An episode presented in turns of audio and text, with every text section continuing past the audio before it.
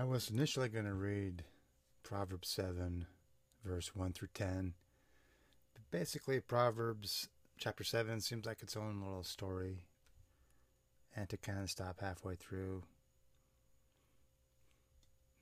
may not get the whole picture. So I thought I'd read chapter 7 in its entirety. So Proverbs 7 begins My son, keep my words and treasure my commands within you.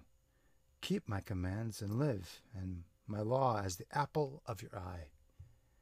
Bind them on your fingers, write them on the tablet of your heart, and say to wisdom, You are my sister, and call understanding your nearest kin, that they may keep you from the immoral woman, from the seductress who flatters with her words. For at the window of my house I looked through my lattice, and saw among the simple I perceived among the youths a young man devoid of understanding, passing along the street near her corner. And he took the path to her house in the twilight, in the evening, in the black and dark night.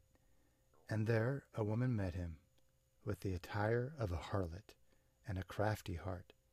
She was loud and rebellious. Her feet would not stay at home. At times she was outside, at times in the open square lurking at every corner. So she caught him and kissed him. With an impudent face, she said to him, I have peace offerings with me. Today I have paid my vows, so I came out to meet you, diligently to seek your face, and I have found you. I have spread my bed with tapestry, colored coverings of Egyptian linen I have perfumed my bed with myrrh and aloes and cinnamon. Come, let us take our fill of love until morning. Let us delight ourselves with love. For my husband is not at home. He has gone on a long journey. He has taken a bag of money with him and will come home on the appointed day. With her enticing speech, she caused him to yield. With her flattering lips, she seduced him.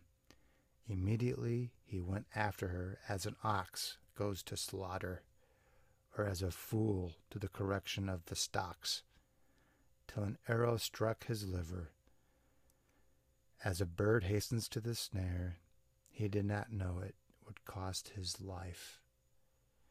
Now therefore listen to me, my children. Pay attention to the words of my mouth. Do not let your heart turn aside to her ways. Do not stray into her paths, for she has cast down many wounded, and all who were slain by her were strong men. Her house is the way to hell, descending to the chambers of death.